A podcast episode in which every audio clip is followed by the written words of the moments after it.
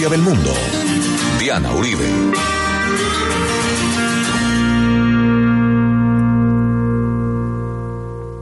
Buenas, les invitamos a los oyentes de Caracol que quieran ponerse en contacto con nuestros programas, llamar al 302-9559, 302-9559 o escribir a info@lacasadelahistoria.com, info@lacasadelahistoria.com, o contactar nuestra página web www.lacasadelahistoria.com, www.lacasadelahistoria.com. Hoy vamos a ver uno de los puntos nodales de esta historia, la plantación de Ulster.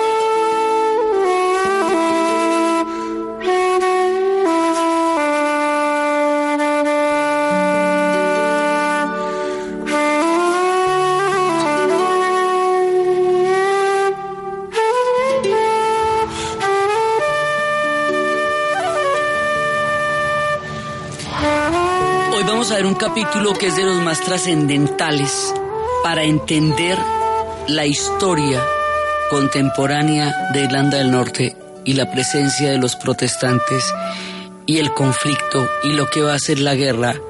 Debajo de todo esto hay un problema de tierras y hay un problema de expropiación de tierras y hay un problema de titulación de tierras y hay un problema de una territorialización y una nueva forma de expropiar, habitar y titular las tierras de Irlanda por otra población. A ese proceso en el cual los ingleses van a habitar y expropiar las tierras de los irlandeses lo vamos a conocer con el nombre de la plantación de Ulster. Y eso es un proceso bastante complejo porque se unen una gran cantidad de factores. Hay un factor religioso que la vez pasada estábamos empezando a ver, que era todo el tema de Enrique VIII y la ruptura con el Papa, con la Iglesia Católica y el haber empezado su propia iglesia, que era la Iglesia Anglicana, y todo el lío de faldas que eso supuso, y el contexto geopolítico gigantesco que se estaba dando, que era la Reforma y todo el tema de Martín Lutero. Y en la Reforma va a pasar una cosa trascendental, y es que van a traducir la Biblia a las lenguas vernáculas, es decir, la Biblia se va a traducir a la lengua que habla la gente del común, y no solamente al latín. Quiere decir que las personas que pueden leer la Biblia en su propio idioma, y eso la hace asequible a través de la imprenta. Importantísimo el Internet de la época para las nuevas generaciones, a cualquiera, y eso hace que se popularice la Biblia en el protestantismo, porque antes solamente se podía leer en latín, solo la podían leer los sacerdotes que conocieran el latín. Eso permite que haya diferentes iglesias. Los protestantes en Inglaterra se van a llamar anglicanos, en Escocia se van a llamar presbiterianos, en Francia se van a llamar hugonotes. Se van a llamar como se hagan en la geografía, y cada uno va a tener su propia versión, su propia interpretación. Entonces en Alemania será Lutero, en Suiza será Zwinglio, en Escocia será Knox, y en Inglaterra será Enrique VIII, por un problema no teológico, sino de faldas. Pero igual va a armar su rancho aparte. Entonces, aquí se nos van a mezclar elementos religiosos y elementos imperiales y destinos manifiestos. Nada de eso se le ocurre a Irlanda, pero todo eso le va a caer encima. Entonces, Enrique VIII empieza con la idea de que aquí va a haber un imperio. Vamos a desarrollar de forma escalada cómo Inglaterra le echa el ojo a Irlanda. Lo que va a pasar acá es que Inglaterra va a crear un imperio. Cuando empezamos esta historia, Irlanda es una franjita chiquita que todavía no posee ni a Escocia ni a Irlanda. Pero en el futuro se va a apoderar de los escoceses, de los irlandeses y de los galeses, y va a llamar a todo eso las Islas Británicas, y lo que más adelante va a ser el Imperio Británico en el mundo entero empezará por un experimento general que van a conocer primero los irlandeses y los escoceses. De esto es que se va a tratar la jugada desde el punto de vista del plan de los británicos. Y esto lo vamos a hacer con una serie de reyes, y lo van a hacer a través de un tema religioso, y a través de un tema de poder, y a través de un tema de tierras. Y salpicado con faldas, acción, suspenso, intriga, pero fundamentalmente eso es lo que va a pasar. Entonces, Enrique VIII ya había dejado la isla en poder de Inglaterra a través de la Iglesia Anglicana, que hacía que Irlanda quedara como jurisdicción de la Iglesia Anglicana y quedara bajo el poder de Inglaterra. Y acuérdese que ya la última de las esposas de él era la princesa, ya era la reina consorte de Irlanda y de Inglaterra. Eso ya había quedado así. Entonces, después de la muerte de Enrique VIII, viene el hijo de la única que le dio un hijo varón, ¿se acuerda? Que es Eduardo VI, que es el hijo de Jane Seymour.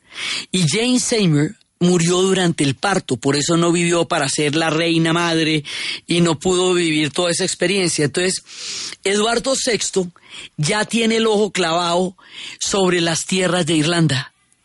Y él ya está empezando a llevar población protestante allá, y ya empieza a meterse con la práctica de un pueblo que había sido católico por 1000 años y que había practicado su propia fe y que había vivido en su aislamiento. Toda esa geografía que tanto le favoreció a los irlandeses para poder desarrollar una cultura propia tan particular y tan fuerte como la que ellos hicieron durante 1000 años, esa geografía que los sostuvo y los hizo esencialmente tan poderosos, ahora les va a jugar en contra, porque van a quedar en la mira de Inglaterra. Inglaterra no tiene más tierra para donde expandirse ella que sea inglesa, ya le toca, se va a meter con los escoceses de para arriba y con los irlandeses al otro lado del mar, de esa pequeña franja de mar que los separa.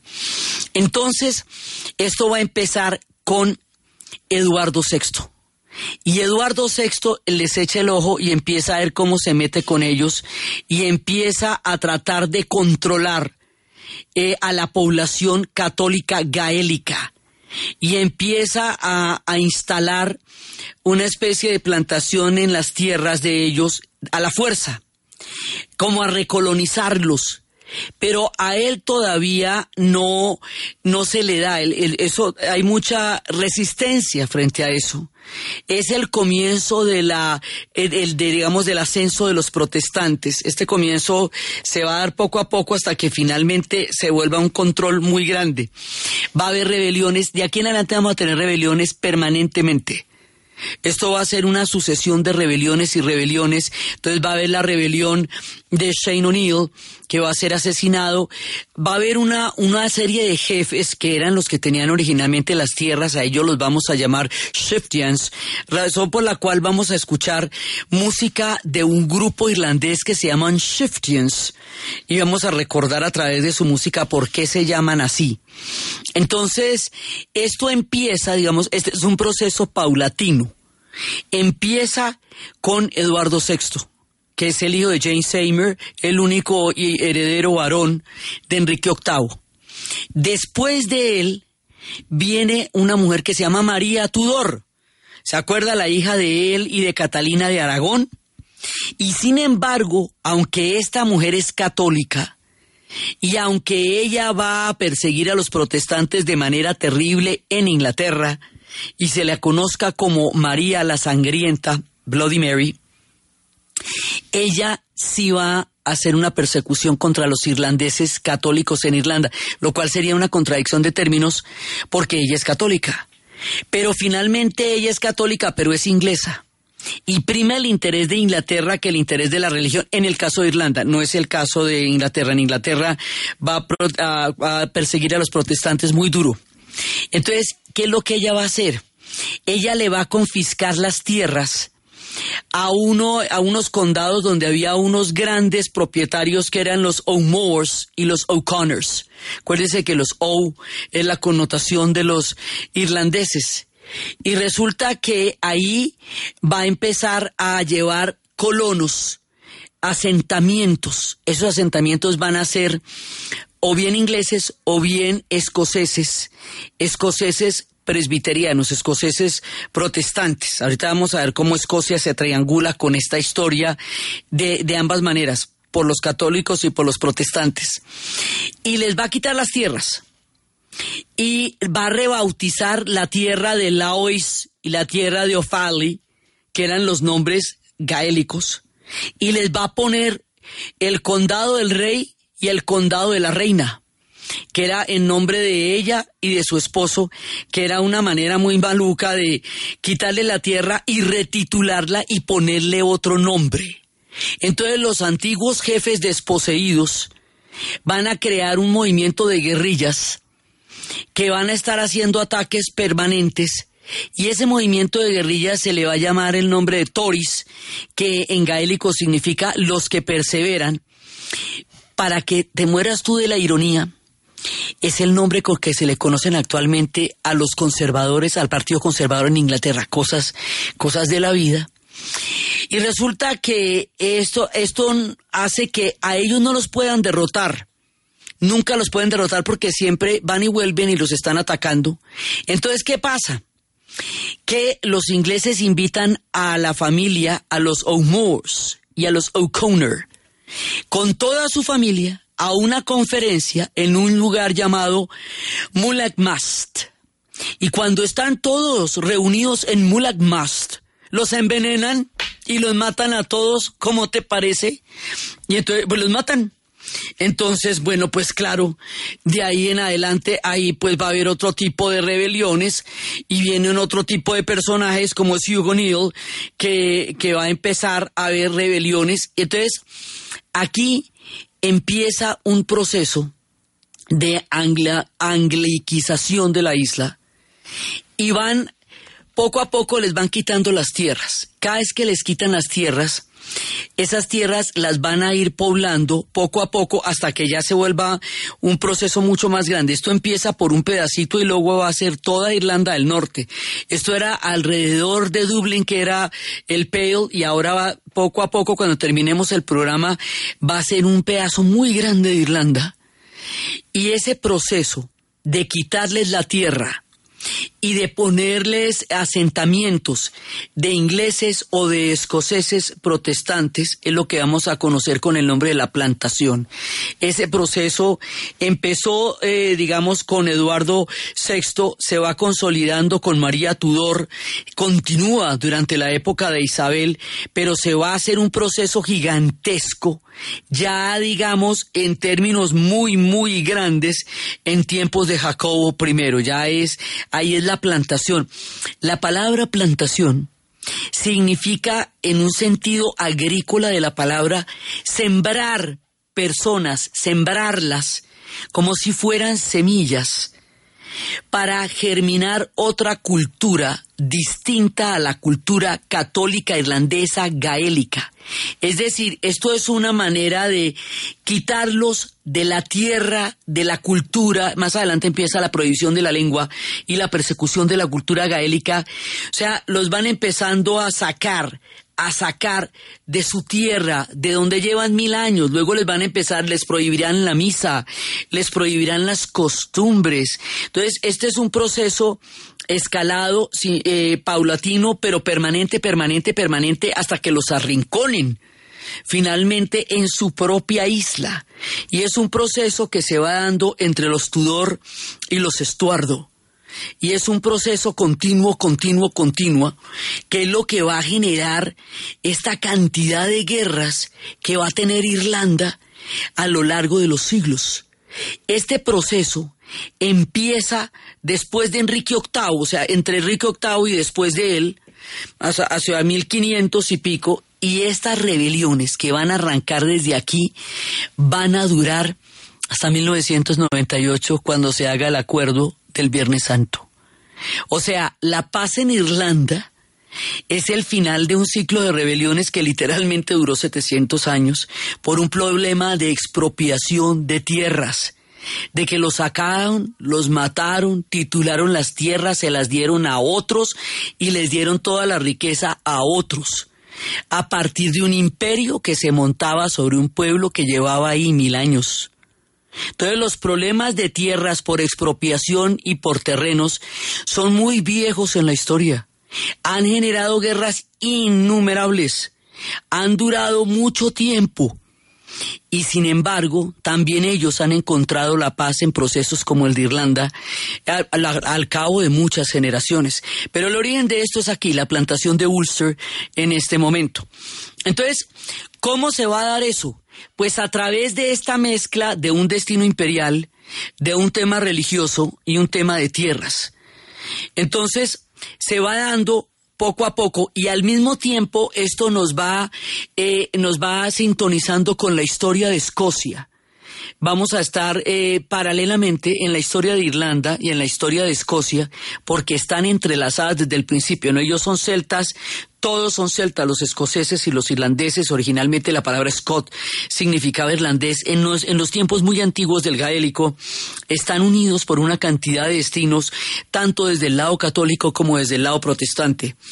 Entonces, aquí, en este punto, cuando empieza el proceso de la plantación, empiezan dos actores nuevos que van a ser importantísimos en la historia de aquí en adelante de los irlandeses, que es la población protestante y la presencia de los ingleses, con el destino manifiesto de formar un imperio que va a tener a Irlanda y a Escocia como la primera parte de lo que va a ser la idea de un imperio que después va a ser muy grande sobre el planeta Tierra.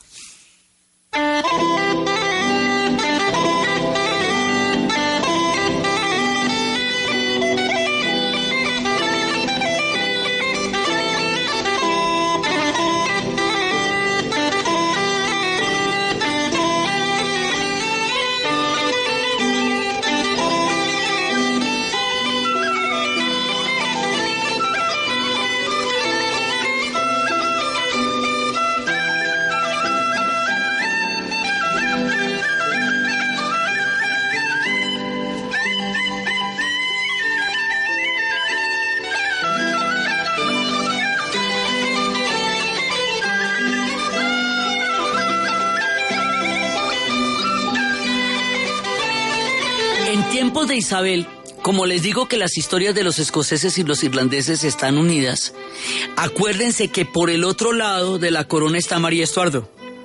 Y acuérdense que Isabel I, la gran reina Isabel, la hija de Enrique VIII, la hija de Ana Bolena, la que llegará al trono después de María Tudor, la que creará la era isabelina. Vamos a ver a lo largo de esta serie cómo los grandes personajes que en Inglaterra son tan importantes, en Escocia y en Irlanda tienen otras connotaciones diferentes. Para ellos no son tan chéveres porque a ellos les tocó un lado difícil de la gloria de estos personajes.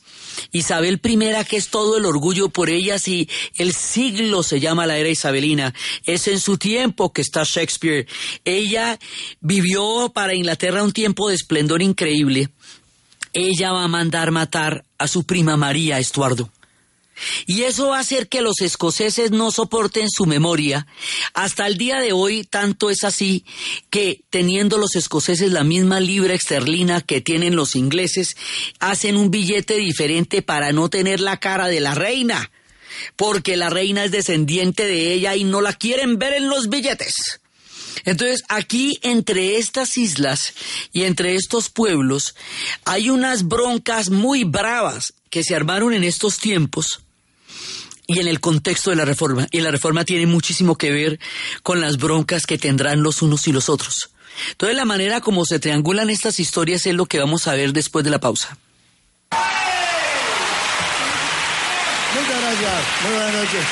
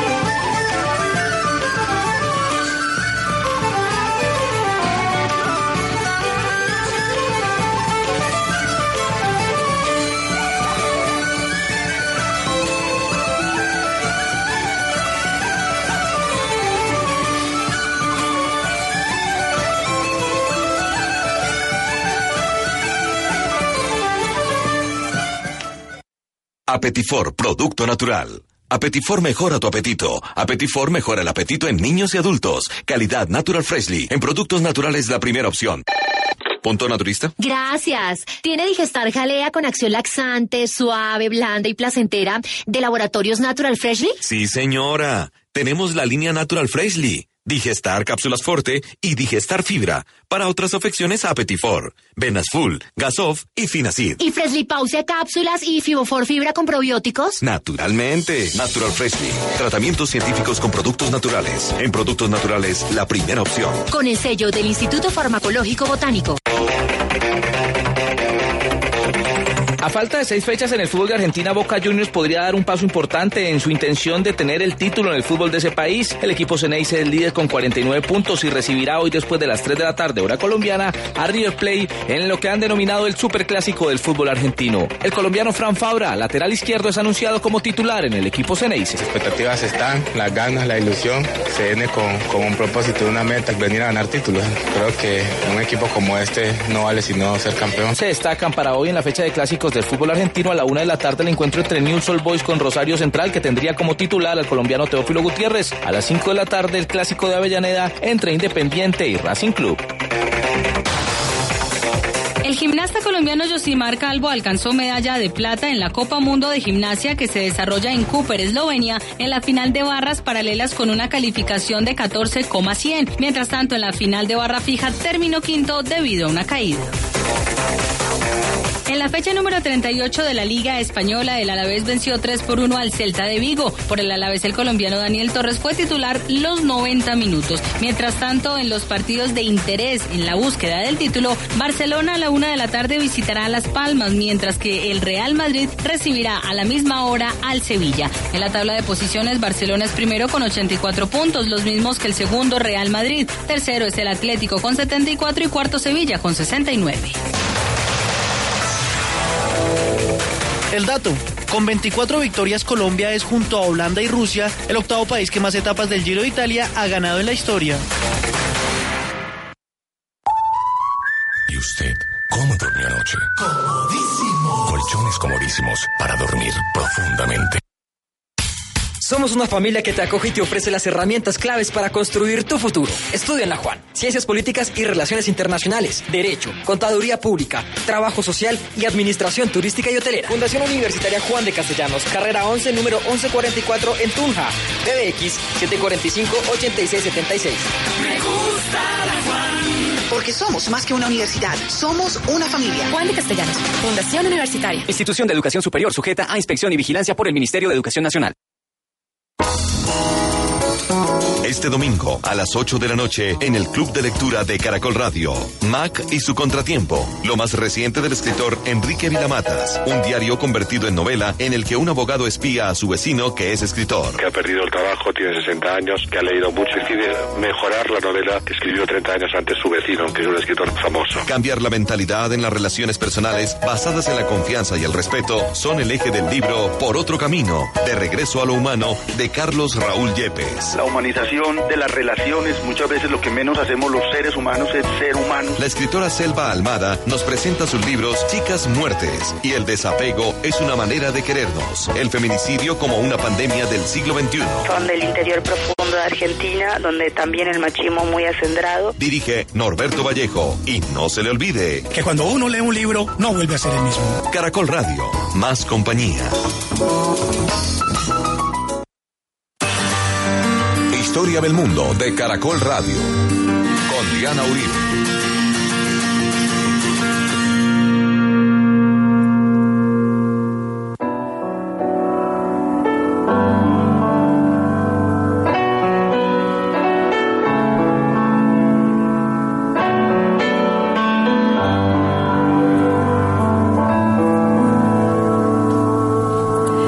Querer manas mita.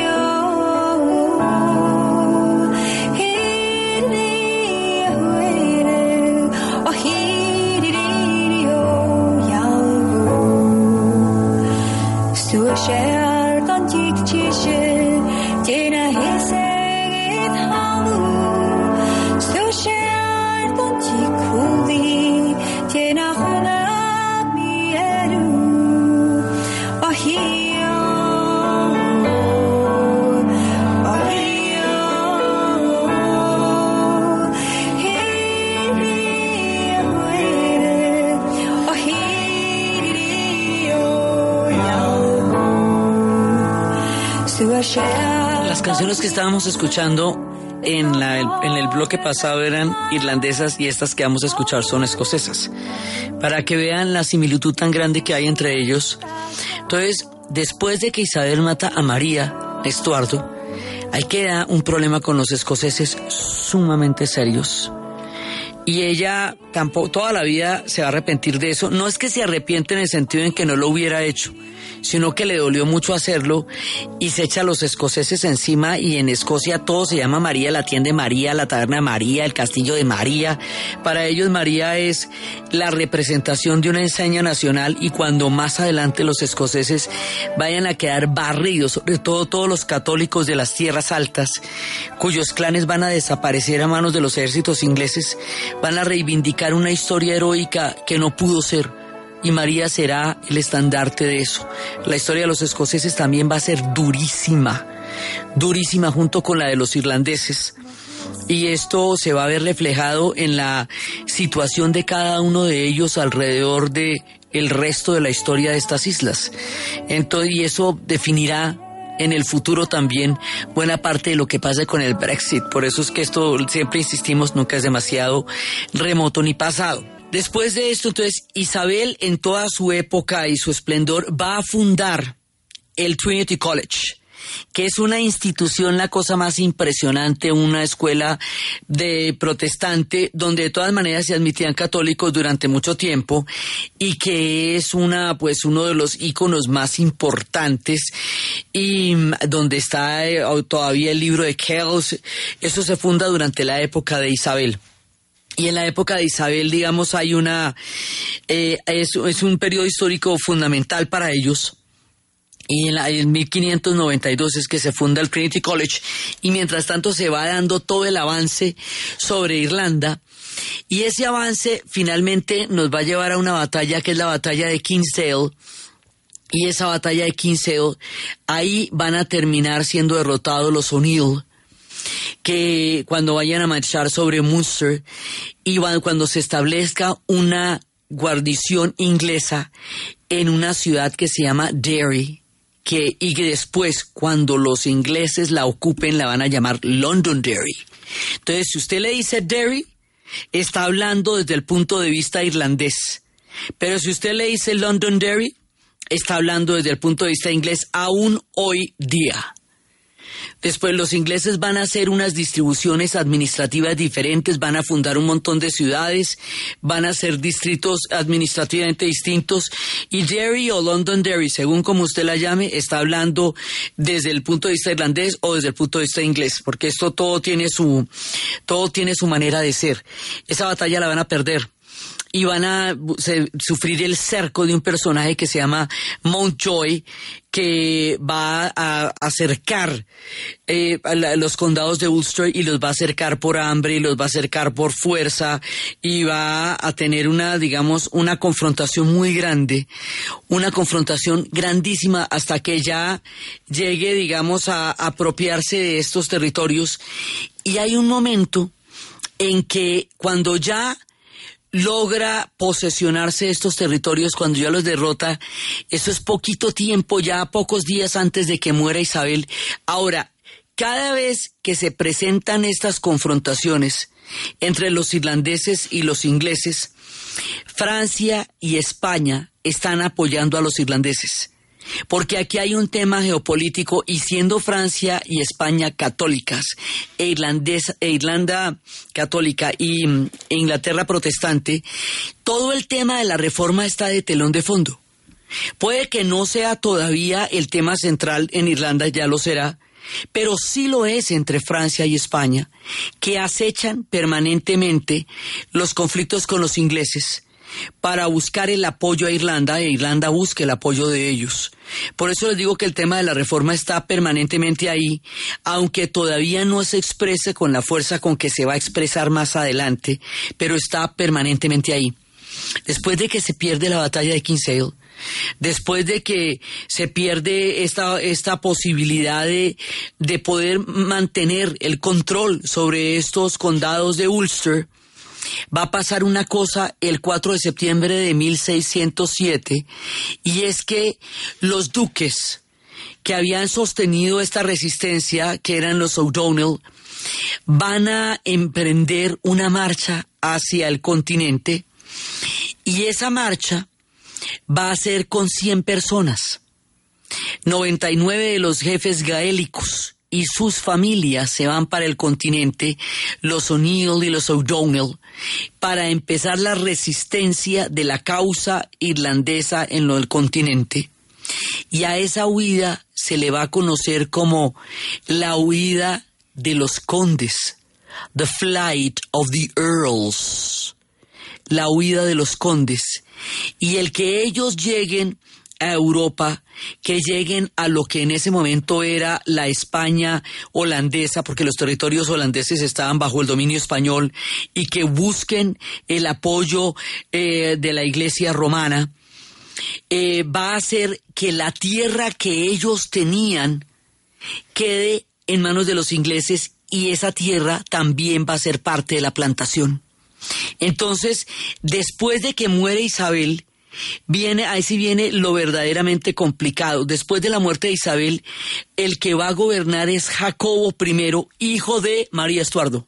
Entonces aquí se nos unen los Tudor y los Estuardo. Entonces en Escocia, la Reforma rompe a los escoceses. Los escoceses de las tierras altas, los Highlanders, los de las faldas, los de los Kells, los de la historia de la muchacha esta de Outlander, los del Highlander que era una serie y que era una película, todos esos son los viejos clanes, los MacLeod, los MacIntyre, los MacLeod, todos esos son católicos, quedan arriba en los lagos y en las tierras bajas, cerca de Inglaterra, quedan los escoceses que serán protestantes, o sea, una parte de Escocia asume el protestantismo bajo la égida, digamos, bajo la guía de Knox. Esos son los presbiterianos. Esos escoceses presbiterianos que serán aliados de los ingleses son los que serán plantados en Ulster, ¿sí?, en las tierras que antes ocupaban los duques de Earl, los que se fueron, y todas las demás tierras que además fueron expropiadas. Ese proceso se llama la plantación de Ulster, y allá van a llegar tanto los escoceses presbiterianos como los ingleses, en tales cantidades que eran 7.500, y luego cuando termine el tiempo, ya para 1622, después de que termine el tiempo de Jacobo I, serán 13.000. Era en tierras que tenían todavía tan baja población, eso es un montón de gente. Entonces esto es para cambiar la composición de la isla, eso son políticas de asentamientos y son políticas de titulación de tierras para cambiar una geopolítica y una sociedad, y eso es lo que se llama la plantación de Ulster. Entonces los escoceses también quedan rotos por la Reforma, y los de la Highland, los de las tierras altas, van a dar una pelea impresionante hasta que terminen eliminando al último clan, los declaren ilegales. Eso lo vamos a ver más adelante, porque es un siglo después. Sí, y acaben con ellos. Y los de las tierras bajas se unirán con los ingleses a la Reforma protestante y formarán parte de la plantación de Ulster. Entonces los católicos de las tierras altas con los irlandeses católicos estarán juntos en las rebeliones que vendrán después, con el apoyo de Francia, con el apoyo de España. ¿Sí me entiende? O sea, esto es un enredo grande, porque está metido todo el mundo, porque la Reforma va a dividir a todo el mundo ahí. Y en tiempos de Isabel I ocurrirá una cosa que será el famoso naufragio de la Armada Invencible, y los que naufragaron serán recibidos por los católicos como con toda la buena vibra, porque son sus aliados, y hoy por hoy todavía se encuentran cosas del naufragio de la Armada Invencible, porque eso naufragó frente a las costas de Irlanda, y se encuentran baúles y hay exposiciones absolutamente hermosas montadas, porque en los 70 se encontraron otro naufragio de esos, y en los museos está tanto la historia de Ulster como los naufragios de la Armada Invencible, y la historia de España rodea la historia de Irlanda de una manera envolvente. Se la encuentra uno allá, lo mismo que la historia de Francia, porque la resistencia en el continente las va a involucrar, y porque el hecho de que Francia y España sean católicas las va a hacer siempre enemigas de Inglaterra, y va a convertir a Irlanda en una punta de lanza contra Inglaterra, y a la vez Irlanda va a estar siempre en rebeliones contra Inglaterra, porque le están imponiendo una cultura y le están persiguiendo la cultura propia que durante 1000 años había vivido como había querido. Y ahí es cuando les digo que van a empezar a perseguirle las costumbres y van a prohibirles las misas. Y al prohibir una costumbre es una cosa complicadísima, porque es prohibir una manera como usted ha vivido durante miles de años. O sea, vaya, ensaya a prohibir la arepa, o ensaya a prohibir el carnaval de Barranquilla, o ensaya a prohibir cosas que generan identidad en los pueblos. Las costumbres son cosas muy queridas, muy amadas, y si además involucran la fe, hacen al sentido de la trascendencia de un pueblo. Entonces esto va a generar niveles de agresión simbólica muy fuertes para un pueblo con una identidad tan prolongada y tan fuerte a lo largo de la historia como el pueblo irlandés.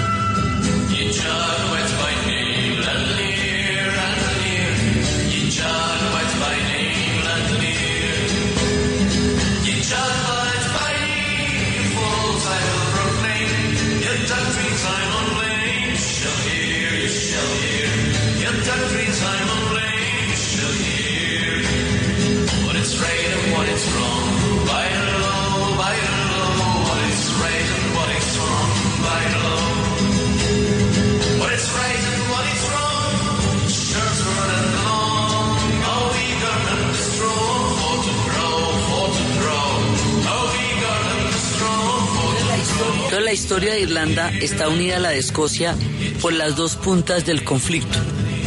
Está unida a la historia de los católicos de las tierras altas, y más adelante, no en tiempos de Jacobo I, sino en tiempos de Jacobo II, cuando se haga la gran rebelión de los jacobitas, los jacobites, que será el canto del cisne de las grandes culturas de los clanes escoceses, que pelearán de una manera heroica y que será su gran gesta y que perderán. Esa rebelión jacobita, que será apoyada desde Francia, donde estará el rey Jacobo, y que se unirá a los irlandeses con los escoceses católicos.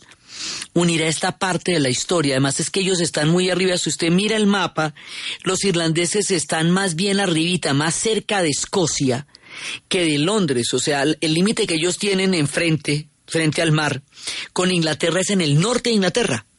Están mucho más cerca de Escocia. Inclusive si uno va arriba a la isla de Radcliffe, que es la más septentrional, desde ahí se puede ver Escocia. Entonces se para en un balconcito de Radcliffe y desde ahí ve Escocia.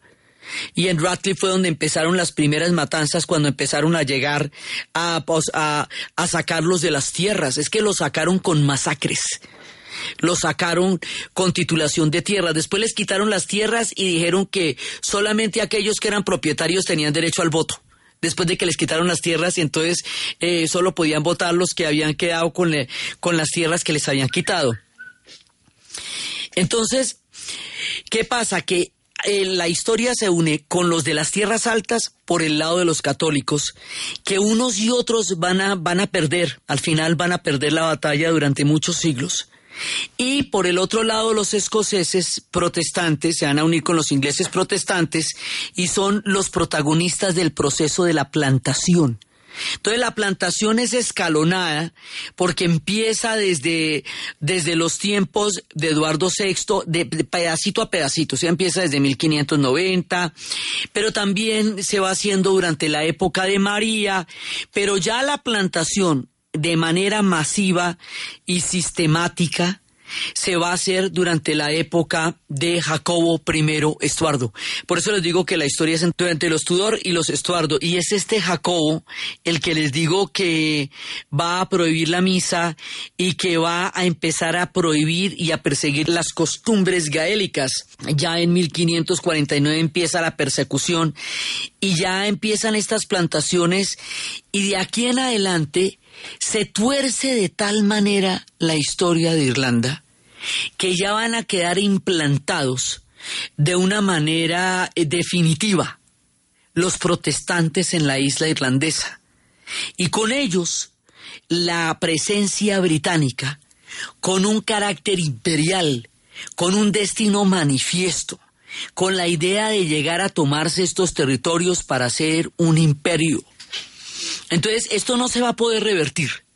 Ya no se va a poder revertir en el futuro, porque es que imagínense que para la época en que estallen las guerras grandísimas del siglo XX, pues esta gente tendrá 500 años ahí.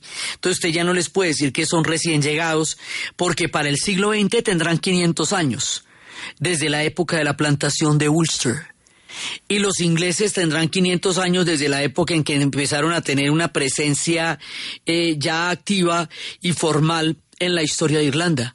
Entonces la historia de Irlanda nos va a complicar un montón, porque ya no va a ser solamente la historia de los irlandeses, con las influencias que llegaron, que los vikingos, que los normandos, sino va a ser la historia de los irlandeses con los católicos que originalmente habitaron la isla durante 1000 años, con los protestantes que fueron plantados sistemáticamente como un asentamiento para cambiar la correlación demográfica y religiosa de la isla, bajo el apoyo político, militar y religioso de los ingleses, que a través de las dinastías de los Tudor y de los Estuardo quieren hacerse al control de Irlanda, al control en todo sentido, al control de las tierras, al control de las costumbres, de la religión, de la política.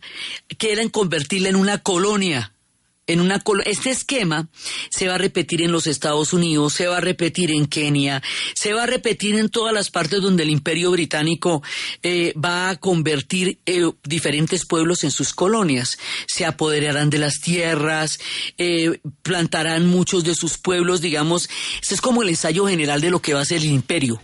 Los primeros en enterarse que Inglaterra va a querer ser un imperio serán los escoceses y los irlandeses y los galeses. Y estas islas terminarán llamándose las Islas Británicas. Y eso que se llama Reino Unido se unió así, a lo bestia. Esto no fue una invitación, sino que se dio a través de una plantación y una gran expropiación de tierras, y a través de una imposición de un elemento religioso que, en una historia que los irlandeses habían vivido durante 1000 años, tranquilos de la vida dentro del desarrollo de su propia cultura. Entonces, la imposición del dominio inglés sobre Irlanda también lo hizo sobre su cultura, porque como era tan fuerte y todos los que llegaban allá se gaelizaban y todos los que ponían un pie en Irlanda entraban a formar parte de esa fuertísima cultura gaélica, entonces ahora lo que viene es la persecución de la cultura, que ya empieza a hacerse bastante fuerte durante los tiempos de Jacobo I, pero esto llegará a extremos que no les quiero ni contar en tiempos de Oliverio Cromwell. Eso ya será muy, muy bravo. Entonces se van a empezar a perseguir todas sus costumbres y su manera de ser católicos y su lengua gaélica, y van a cambiar mediante la irrupción de una dinámica completamente diferente a nivel religioso, territorial y poblacional, lo que había sido durante 1000 años la historia de Irlanda.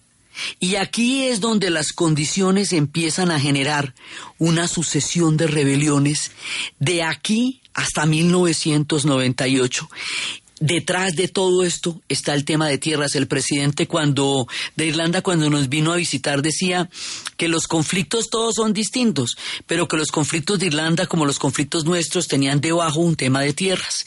Estos son los temas de tierras de la plantación de Ulster, que dan origen a guerras y rebeliones que sacudirán la turbulenta historia de los irlandeses durante los siguientes siglos de nuestro relato. Entonces, desde los espacios de las plantaciones, del tema de los Estuardo, de los Tudor, de un pueblo que se ve enfrentado al revés de la historia por los órdenes geopolíticos, los destinos manifiestos, la reforma protestante, los vaivenes de la historia, y que trata de sobrevivir por entre las turbulentas aguas que se le han venido en contra después de 1000 años de haber vivido en su propia ley y en su propia manera de habitar el mundo, en la narración de Ana Uribe, en la producción Jessy Rodríguez. Y para ustedes, feliz fin de semana.